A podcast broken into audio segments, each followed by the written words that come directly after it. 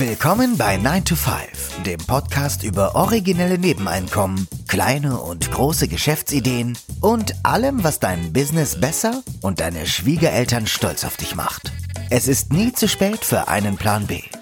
Hier sind deine beiden Gastgeber, Ruben Alvarez und Christian Schmid. Hallo und willkommen zu einer neuen Episode des 9to5 Podcasts. Am Mikrofon der Ruben und mir gegenüber wie immer der Christian. Hallo.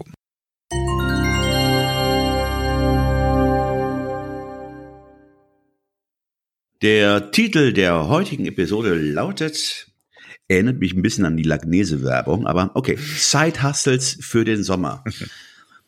Heute möchten wir euch zwei neue Side-Hustle-Ideen vorstellen, die perfekt für den Sommer sind. Das wird sich jeder fragen, warum eigentlich. Aber gut, das werden wir jetzt im Anschluss erklären. Weil du diese Side-Hustle-Ideen an deinem Laptop oder Smartphone ausüben kannst, egal ob am Strand, in Sansibar oder in Freibad in Freiburg. Da ist wieder der Autor Christian oder ist er wieder ganz wild geworden. Ja. Habe mich ausgetobt. Richtig. Die beiden Side-Hustles haben noch eine Parallele, aber darauf kommen wir später zu sprechen. Wir wollen einfach mal mit den beiden Ideen loslegen. Also die erste Idee, digitaler Detektiv. Und dieser Side-Hustle ist perfekt für alle Langnasen, alle Neugierigen, alle mit einer leichten Tendenz zum Stalking. Die werden an diesem Side-Hustle Spaß haben. Die Idee ist, dass du als digitaler Detektiv für Personalabteilungen, für Geschäftsleute und auch für seriöse Singles, dass du für die Dossiers erstellst. Also ein typischer Auftrag, ja. Das hört sich sehr schön an. So ein bisschen hat das was von Staatssicherheit, nicht wahr? Okay, aber in die Richtung schlagen wir nicht. Ne? Also beruhigt euch, es geht nicht in die Richtung der Überwachung oder des Denunziantentums, sondern der Anlass ist ein ganz anderer. Ja, genau. Also hier ist ein typischer Auftrag. Der Personalleiter hat 3 Kandidaten zu Bewerbungsgesprächen da gehabt, hat jetzt eine engere Auswahl getroffen. Es gibt noch 3, sagen wir mal 3 sind übrig. Und das ist eine wichtige Stelle, die da besetzt werden soll. Die ist hoch dotiert, also fürs Unternehmen auch wichtig, da die richtige Person zu finden. Und jetzt ist er sich unsicher, welche der 3 Personen denn am besten sind. Und da würde er dann dich beauftragen. Und dein Job ist es natürlich auf legale Art und Weise, also über LinkedIn-Profile, über Xing-Profile, Facebook und so weiter, ein Porträt eigentlich zu erstellen. Also aus den verschiedenen Mosaiksteinen des Internets ein Porträt zu erstellen und dieses für den Personalleiter zu interpretieren. Und wie ihr schon seht, also einerseits braucht man dafür diese Fertigkeit der Recherche, also man muss gut recherchieren können, Recherche-Skills, aber du brauchst auch so einen psychologischen Scharfsinn, also du brauchst diese Fähigkeit, das auch einordnen zu können, was du dann an Datenmaterial zusammenstellst. Ja, also da ist eine Expertise gefragt, die eben über ein bloßes Sammeln von Informationen hinausgeht. Und es ist ja bei so Online-Präsenzen auch so, manchmal ist ja das, was nicht gesagt wird, auch wichtig, oder? Die Leerstellen geben dann auch Raum zur Interpretation. Und das erfordert eben, dass du da so ein gewisses psychologisches Geschick auch hast, um das einordnen zu können. Vor allen Dingen, was mir gerade auffällt, auch ein Gefühl dafür zu haben, wo man Grenzen setzt, wo man vielleicht Privatsphäre berücksichtigt, weil dafür ein Gefühl zu entwickeln, was kannst du weitergeben? Also das setzt ja sehr viel Geschick voraus. Ja, es hat ein bisschen was Anrüchiges, merke ich jetzt gerade, ne, wenn wir jetzt so drüber sprechen. Aber muss es ja eigentlich nicht, weil diese Daten sind ja sowieso online verfügbar. Das heißt, es ist jetzt nicht so, dass du in eine Wohnung reingehst, zu der du keinen Zugang hast, sondern die Tür steht ja sperrangelweit auf und deine Fertigkeit besteht eigentlich darin, daraus sozusagen ein Gesamtbild zu formen und auch, dem Kandidaten dann eine Empfehlung auszusprechen, oder besser gerade dem Personalleiter eine Empfehlung auszusprechen. Das sind ja Informationen, die der Personalleiter, wenn er sich die Zeit nehmen würde, ohnehin herausfinden würde. Das wird ja auch gemacht, genau. Also ist eigentlich auch du bist sozusagen die outgesourcete Personalabteilung an dem Punkt. Die outgesourcete Suchmaschine. Ja, und das Abrechnen kann man sowas natürlich über Tagessätze oder per Dossier oder wie auch immer, welches Abrechnungsmodell du da auch immer dann für dich findest. Aber ich finde das eine ganz interessante und auch ganz interessant und auch spannende Zeithaste. Vor allen Dingen vor dem Hintergrund, dass die Personaler, wenn man mal hochrechnen würde, wie lange, aus dem Gefühl heraus, aus dem Bauch heraus, wie lange würde so eine Recherche benötigen, wie viel Zeit? Also das ist ja nicht in 5 oder 10 Minuten gemacht, sondern so eine Recherche zu machen, das geht ja wahrscheinlich schon in die Stunden. Einen Tag würde ich mal schon rechnen, ne? Ja, und dann Anfertigen eines Dossiers, das muss ja auch in eine Form gepresst werden, das muss ja auch dann repräsentabel sein, sonst rechtfertigst du ja wahrscheinlich deine Honorarsätze nicht. Ja, auf jeden Fall. Was du ohnehin von zu Hause machst oder im Schwimmbad. Wie war das nochmal? Freibad in Freiburg, oder? Freibad in Freiburg. Am Strand in Sansibar. Genau. Ja, und der zweite Side-Hustle, den haben wir #Held genannt, ist ein bisschen ähnlich. Wir kommen auch nachher dazu, wo die Parallelen sind zwischen bei diesen beiden Side-Hustles, aber lassen wir uns den erstmal vorstellen. Also immer mehr Leute merken, dass Content die Währung des Marketings heute ist und die Währung des Internets ist. Und man sieht es an den explodierenden Börsen für Online-Texter, SEO-Experten und so weiter. Also gute Webtexte, Produktbeschreibungen, Blogposts. Das ist eigentlich so das Handwerkszeug, das heute jeder Online-Marketer benutzt. Was aber viele vergessen, ist, dass vorgelagert eigentlich immer eine vernünftige Hashtag- und Keyword-Recherche stattfinden sollte. Denn ein Text, der nicht auf Keywords oder Hashtags optimiert ist, der ist jetzt nicht sinnlos, aber da wird auf jeden Fall Potenzial verschwendet. Wobei, wir müssen hier nochmal ergänzen, wenn wir von Keyword-Recherche sprechen. Wir reden nicht über das einzelne Wort oder den Schlüsselbegriff. Es sind ja jetzt mittlerweile auch durch die zunehmende Voice-Searches, die zunehmenden Sprachsuchen, sind das ja dann auch längere. Das sind ja Fragen, das sind ja Themen, das können ja Sätze sein.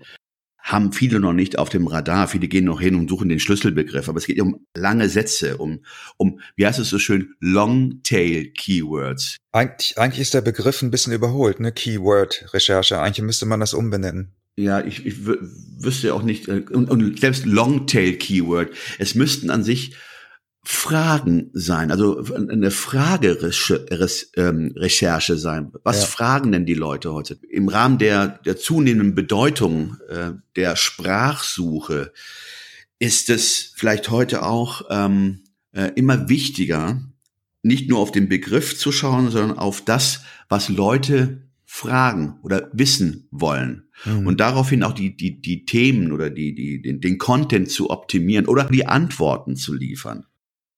Ich glaube, da ist der menschliche Faktor noch, gerade jetzt bei Bestimmung von Begriffen oder von Keywords, den kann man nicht außer Acht lassen und immer noch wichtig ist. Also ich meine, ich glaube, der wird sogar eher unterschätzt. Ich glaube, viele denken, dass sie, wenn sie eine Software drüber laufen lassen und die Ergebnisse ausgespuckt bekommen, das ist das Ende sozusagen einer solchen Recherche. Aber das ist es ja nicht. Das ist ja nur der Anfangspunkt. Richtig, richtig. Und sich auch mal die Mühe zu machen, welche Seiten angezeigt werden, wenn man gewisse Begriffe eingibt oder gewisse Fragen eingibt und dann sich dann die ersten 10 Suchergebnisse anzuschauen und zu sehen, nach welchen Begriffen, warum sind sie denn auf der ersten Seite, die zu analysieren, ein Gefühl dafür zu bekommen. Es gibt ein ganz anderes Bild, als nur über eine Software oder Begriffe über eine Software laufen zu lassen und dann irgendwelche Zahlen zu bekommen, was Ranking angeht, was Suchvolumen angeht. Ich glaube, the nitty-gritty, wie das so schön heißt, befindet sich wirklich in der menschlichen Analyse der ersten 10 Suchergebnisse. Wie sind denn diese Seiten optimiert? Warum werden diese Seiten angezeigt? Und das kann eine Software meines Erachtens oder künstliche Intelligenz, wie das so schön heißt in heutiger Zeit, noch nicht liefern. Wobei ich bin immer ein ganz großer Freund von der manuellen Arbeit erstmal, was das Thema angeht, was die Recherche angeht. Und dann später kann man sicherlich dann unter Zuhilfenahme von Software den Prozess optimieren. Aber am Anfang steht einfach der menschliche Faktor, meines Erachtens. Ja, ist doch der gesunde Menschenverstand und Ding auch einordnen zu können, wie bei dem ersten Side-Hustle auch, ne? Das Datenmaterial an und für sich ist irgendwie ja auch nackt und kalt und dem muss irgendwie Leben eingehaucht werden. Und deswegen hat man ja auch gesagt, da kommst du als Side-Hustler ins Spiel, ne? als Hashtag-Held, dass du praktisch auf Anfragen von Kunden eine Datenbank erstellst, die nach Keywords, Begrifflichkeiten, Hashtags und auch Influencern oder Wettbewerb in bestimmten Nischen aufgebaut ist und du dann praktisch eine Analyse liefern kannst. Ja, du wirst sozusagen der Experte für ein bestimmtes Themengebiet und kennst in diesem Themengebiet, kennst du die trending Hashtags, du kennst die Influencer, die vielleicht gerade erfolgreich sind, aber auch die auf dem Weg nach oben sind. Du bist Experte für diese digitale Nische. Und kannst dann Kunden auch da beraten. Und kannst unter Umständen auch dann ein Netzwerk aufbauen, in dem du vielleicht mit diesen Influencern, das kannst du als Zusatzdienstwerk auch, in Kontakt trittst und vielleicht auch eine Kooperation aufbauen kannst zwischen den Auftraggeber und den möglichen Influencern. Und wichtig finde ich auch noch, dass du das übergreifend machst, also Amazon, YouTube und die Social-Media-Plattformen, Google. Also nicht Keyword-Recherche denken alle immer sofort an die Suchmaschinen, aber das ist wirklich übergreifend, über die Plattform hinaus, und du baust dir da so eine Datenbank auf und so ein Fundament auf und kannst dann zielgerichtet Leute beraten. Ja, das wäre eher eine Consulting-Dienstleistung, würde ich so auf Anhieb sagen, könnte man aber auch als Paket vielleicht verkaufen, ne? Und du kannst natürlich auch deinen eigenen Interessen da so ein bisschen nachgehen. Was weiß ich, wenn du jetzt dich für Yoga interessierst, dann beschäftigst du dich erstmal mit dem Yoga-Markt und wirst da zum Experten. Ja, und kannst Trends aufzeigen. Und insofern ist es auch eine Consulting, Marktforschung, vereint ja sehr viele Tätigkeiten und du kannst es ja auch beliebig ausbauen. Ja, und wir hatten ja schon angedeutet, dass es eine Parallele gibt bei diesen beiden Side-Hustles. Und die Parallele ist, dass beide Side-Hustles eigentlich verschiedene Skills zusammenbringen. Also du verschiedene Fertigkeiten mitbringen musst, um diesen Job gut machen zu können. Also du brauchst einerseits die Menschenkenntnis und das psychologische Wissen, und andererseits musst du die Welt der Digitalisierung kennen. Und ja, ich weiß nicht, ob ihr den kennt, Scott Adams, der hat diese Sache Skill Stacking genannt. Also Skills, die aufeinander aufgetürmt werden oder zusammengebracht werden und die dich dann in eine besondere oder in eine gute Positionierung bringen für eine Dienstleistung oder ein Produkt. Ja, das muss ich mir nochmal erklären. Skill Stacking. Gut, Scott Adams sagt mir was. Der hat ja Dilberts Cubicle oder Dilberts Welt. Genau. Ja. Also der Scott Adams, wie du gerade gesagt hast, der hat ja als Cartoonist angefangen. Oder eigentlich hat er als BWLer angefangen und hat dann irgendwann angefangen, Cartoons zu erstellen. Und ich glaube, das sind die erfolgreichsten Cartoons aller Zeiten oder Amerikas oder so. Mhm. Und der hat dann vor ein paar Jahren aber begonnen, auch Sachbücher zu schreiben. Der hat sich, wann ist Trump ins Amt gekommen? 2016? 17. Ja. Jedenfalls hat er sich da auf Twitter positioniert als jemand, der Trump nicht verteidigt hat, sondern der gesagt hat, die Rhetorik und die kommunikativen Mittel, die Trump benutzt, sind sehr erfolgreich. Mhm. Und dafür hat er natürlich einen Shitstorm geerntet, weil viele Leute das ja nicht trennen können, sozusagen, die Politik von den Fertigkeiten. Mhm. Und er hat irgendwann mal auch gesagt, er hat dadurch 40% weniger Buchverkäufe gehabt, weil er sozusagen dann als Trump-Fan gebrandmarkt wurde. Er hat aber dadurch auch einen neuen Job sich sozusagen kreiert. Er ist nämlich dann auf Twitter sehr, sehr erfolgreich geworden. Und was er gemacht hat, ist, er hat sich die verschiedenen politischen Positionen immer aus Sicht eines Kommunikationsprofis angeguckt und sich überlegt, welche NLP-Techniken werden da benutzt, welche Methoden werden da benutzt, um Sachen zu framen und so weiter, und hat da drüber dann auch Bücher geschrieben. Also ein Buch, das ich habe, heißt Loser Think, wo er über verschiedene Framings spricht, mit denen Inhalte, politische Inhalte vermittelt werden, und sehr, sehr interessante Bücher, wie ich finde. Und eine der Methoden, die er für sich in seiner Autobiografie im Grunde genommen entdeckt hat, ist dieses Skill-Stacking. Also er sagt, er war kein besonders guter Zeichner und er war auch kein besonders guter BWLer, aber er hat diese beiden Sachen zusammengeführt und hat dadurch, seine Cartoons spielen ja immer in der Welt der Konzerne oder des Büros, und hat durch das Verbinden dieser beiden Fertigkeiten eigentlich eine einzigartige Positionierung gehabt. Sehr interessant. Also es ist praktisch, dass wenn man Mittelmaß, ne, also verbindet, beiden mittelmäßiger, also BWLer weiß ich nicht, aber mittelmäßiger Angestellter, sage ich einfach mal, und mittelmäßiger Cartoonist, und durch das Verbinden beider Fertigkeiten, auch wenn sie mittelmäßig sind, dann doch was ganz Großes, Einzigartiges dann. Das ist schon eine interessante Beobachtung. Ich finde das auch sehr interessant. Also ich kenne zum Beispiel auch in dem IT-Bereich Leute, die von sich sagen, also meine Programmierfertigkeiten sind so, sagen wir mal so auf Grundschulniveau oder vielleicht so 6. Klasse. Es gibt viele Leute, die wesentlich besser sind. Aber ich bin halt ein ganz guter Verkäufer, oder ich war mal irgendwie in einem anderen Bereich und ich kann gut mit Menschen. Und die sind oft viel erfolgreicher, weil die eben sozusagen nicht so fachlich, nicht so perfekt oder so weit fortgeschritten sind, dass die diese anderen Fertigkeiten nicht entwickelt haben. Also manchmal ist es tatsächlich ein Vorteil, wenn man nicht der Beste in irgendwas ist, sondern wirklich, wie du gerade gesagt hast, vielleicht tatsächlich nur Mittelmaß, aber durch die Kombination eben, und dieses Stacking bedeutet eben auch in seiner Philosophie, dass man immer wieder neue Fertigkeiten obendrauf bauen kann. Ja, aber wenn man es genau nimmt, ist es ja nicht so, dass man in dem speziellen Fall, ist das ja nicht, dass er eine Stärke hat. Er hat ja eine Stärke erst entwickelt, indem er zwei mittelmäßige Fertigkeiten kombiniert hat. Mir ist denn in dem Zug auch aufgefallen, wie es bei Apple war oder bei Macintosh. Da gab es ja auch die beiden Steves, Steve Jobs und Steve Wozniak. Die beiden waren ja in ihren Sachen ja überragend. Der eine in der Programmierung, der andere in der Entwicklung von Visionen oder in dem Verkauf.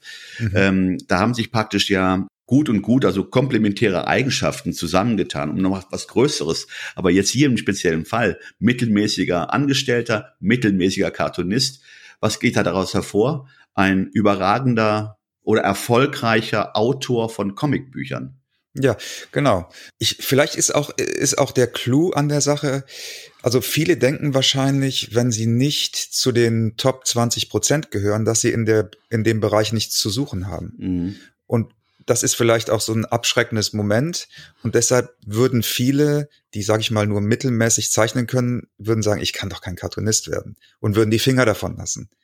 Und vielleicht ist das auch ein Element, dass man eben die Fertigkeiten, die man hat, die weit davon entfernt sind, professionell zu sein, trotzdem wertschätzt und ernst nimmt und sich überlegt, wie sie in Kombination mit anderen Dingen, also wie so ein Zaubertrunk, dann etwas ergeben können und eine Positionierung ergeben können, eine persönliche Positionierung, die dann vielleicht doch wieder besonders ist. Es kommt immer auf die Inkredenzien an, die dann, wie du schon sagtest, diesen Zaubertrunk ausmachen. Und die Kombination. Letzten Endes raten wir dazu, Fertigkeiten nicht als Mittelmaß abzutun, sondern zu überlegen, wie man das halt mit anderen Sachen kombinieren kann, um daraus eine Stärke zu entwickeln.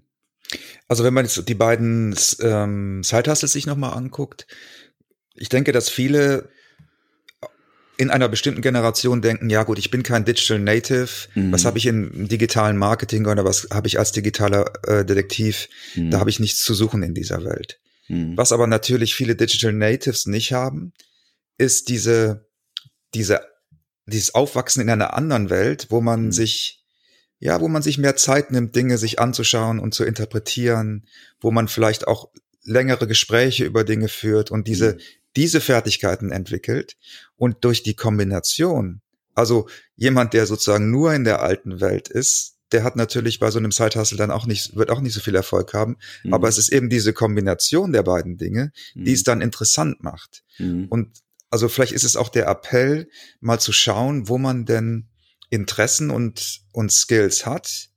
Und die müssen eben nicht Bundesliga-Niveau, auf Bundesliga-Niveau sein, sondern die können auch auf Kreisliga-Niveau sein. Aber wie kann ich die irgendwie einbringen und in der Kombination etwas erzeugen, was mich dann letztlich stärker macht als ne, die Summe ist stärker als die Einzelnen.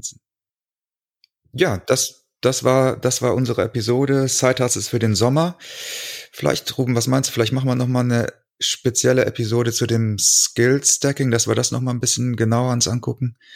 Ich finde das echt interessant und vor allen Dingen auch mal Leuten Mut zu geben, die meinen, keine besonderen Talente mitzubringen, vielleicht auch mal mehr in sich hineinzuhören, so, okay, wo ist denn da, was kann ich denn da aus so einer Fertigkeit, die ich besitze, was lässt sich daraus machen? Und auch mal mutiger, also mit mehr Selbstbewusstsein. Mit mehr Selbstbewusstsein, ja. Ja, genau, an die Sache heranzugehen, weil, nochmal, das Beispiel von Scott Adams zeigt ja, wie man durch das Verbinden von Mittelmaß zu einem neuen Produkt und zu einer neuen Idee kommt, die dann erfolgreich sein kann. Ja, wir wünschen euch auf jeden Fall einen sonnigen Sommer, eine schöne Zeit und hoffentlich hört ihr uns weiterhin auch am Strand, genau, in Sansibar oder am Freibad in Freiburg. Und wir sagen bis nächsten Sonntag. Alles klar. Ciao, ciao. Ciao, ciao.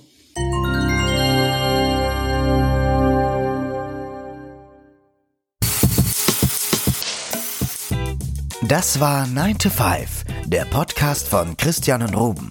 Alle in der Episode erwähnten Links findet ihr in den Shownotes auf 9to5.de.